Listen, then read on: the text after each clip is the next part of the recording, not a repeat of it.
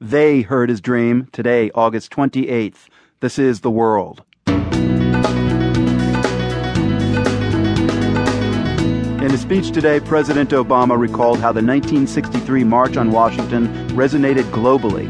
We'll hear how the words of Martin Luther King Jr. 50 years ago impacted the lives of immigrants in the U.S. today. That was a moment that changed this country for everybody, including an immigrant like me. And later, the other big story of the day Syria. What is it about the use of chemical weapons as opposed to other weapons that's provoking tough talk and potentially deadly action? It should provoke, I think, a public conversation in the United States about why we have decided that we are willing to react to the death of civilians when they're killed in this particular way, but not in other ways.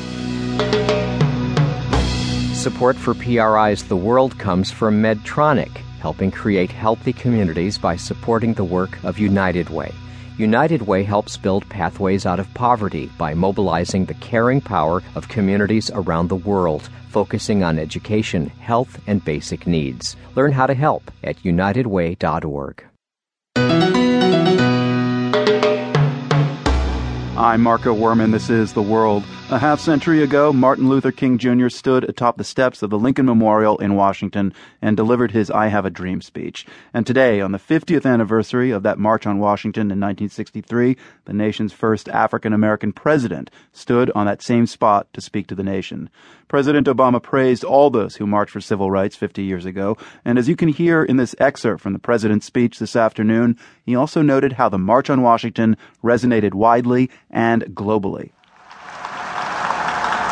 Because they marched, America became more free and more fair. Not just for African Americans, but for women and Latinos, Asians and Native Americans, for Catholics, Jews, and Muslims for gays, for Americans with disabilities.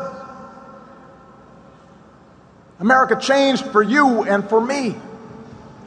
And the entire world drew strength from that example.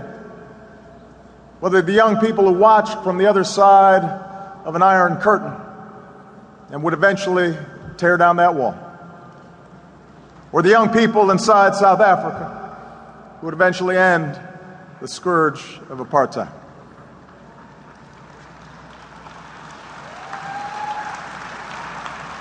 Those are the victories they won with iron wills and hope in their hearts. That is the transformation that they wrought with each step of their well worn shoes. That's the debt that I and millions of Americans owe those maids, those laborers, those porters, those secretaries, folks who could have run a company maybe if they'd ever had a chance. Those white students who put themselves in harm's way even though they didn't have to. Those Japanese Americans who recalled their own internment. Those Jewish Americans who had survived the Holocaust. People who could have given up and given in but kept on keeping on, knowing that weeping may endure for a night, but joy cometh in the morning. President Obama this afternoon at the ceremony marking the 50th anniversary of the March on Washington. We asked some immigrants who are here today in the United States for their take on the 1963 march. We'd like you to hear the voices of three of them. They didn't personally witness the historic march, but they still feel the power of the event. Our montage includes historic sound from the Educational Radio Network's 1963 broadcast of the March on Washington. All the major television networks are, of course, covering the march at some time or other today. Photographers are here from Germany and France and Japan to film the day's events for their TV audiences. My name is Sonali Kolhatkar. I'm 38 years old, and uh, I'm originally from India, born and raised in the United Arab Emirates, and I've only been in the United States for about 20 years or so. So the March on Washington for me is something that I've only read about and seen footage of and heard audio from.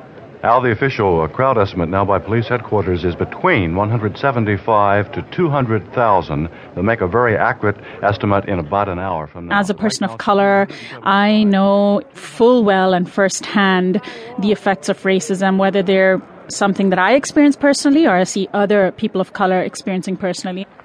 So even though